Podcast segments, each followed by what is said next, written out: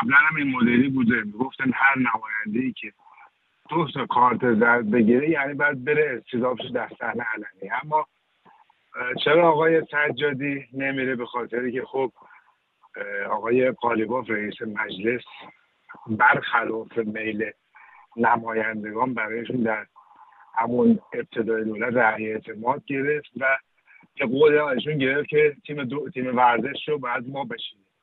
الان به همین ترتیب شده. اون آقایی هم که الان ازشون سوال کرده راستینه نماینده مخالف ایشون و عضو کمیسیون فرهنگی بودن که اصلا از اول باشون موافق نبودن. اما مطمئنا چرا نمی‌تونن؟ به خاطر که زورشون قطعا با آقای آقای جدی اصلا کل این داستان حالا این قانونی که ازش صحبت میشه و میگن که قرار بوده یک حد فاصلی بگذاره و فاصله بگیره به هر حال تربیت بدنی از آن چیزی که با قانون مثلا زمان دوره پیش از انقلاب اجرا می‌شده چرا اجرا نشده از طرف آقای سجادی و دلیلش چی بوده؟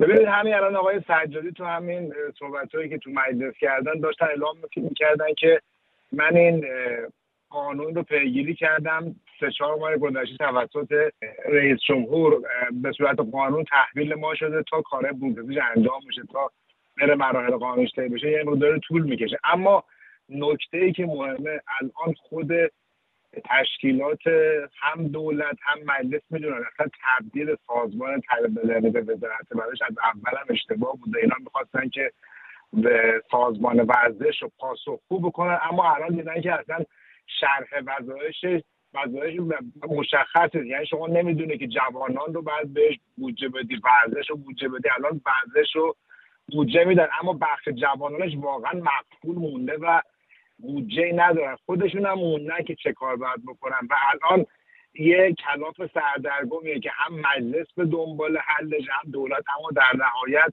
هنوز به اون طرح مورد نظر نرسیدن و اینکه فکر می‌کنی سرنوشت آقای سجادی چی بشه؟ چون آقای سجادی میگه که ما سریعترین صعود تیم ملی فوتبال رو داشتیم اتفاقات ارزشمندی تو حوزه ورزش زنان رقم زدیم و یک رشد مضاعف به گفته ایشون قابل قبول انقلابی در حوزه معاونت امور جوانان داشتیم. آیا این مواردی که داره برمیشمره با عملکردش همخونی داره و سرنوشتش چه خواهد شد؟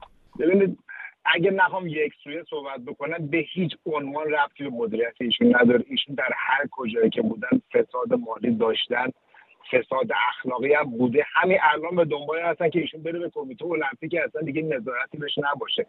فوتبال که خودش صعود کرده بانوان که همین الان می‌دونید فیفا دست گذاشته میگه باید تماشاگران برن بانوان رشته های دیگه. همین ترتیب آقای سجادی داره یک فرار رو به جلو می‌کنه. مطمئنا دستاورد ایشون در وزارت ورزش می‌تونم بگم نزدیک به صفر بود. یعنی هیچ ربطی به ایشون نداشته آیا جانشینی برای ایشون متصور میشه شد؟ همین همین الان آقای پولادگر که معاون ورزشی ایشون هست دارن, دارن آمادش می‌کنن که معرفیش بکنه. یعنی ایشون که اومده معاون ورزش قهرمان شده آدم بسیار پرنفوذی و از نهادهای قدرتمند داره حمایت میشه. اصلا رفتن ایشون از فدراسیون تکواندو به اون قسمت یکیش همین کاره.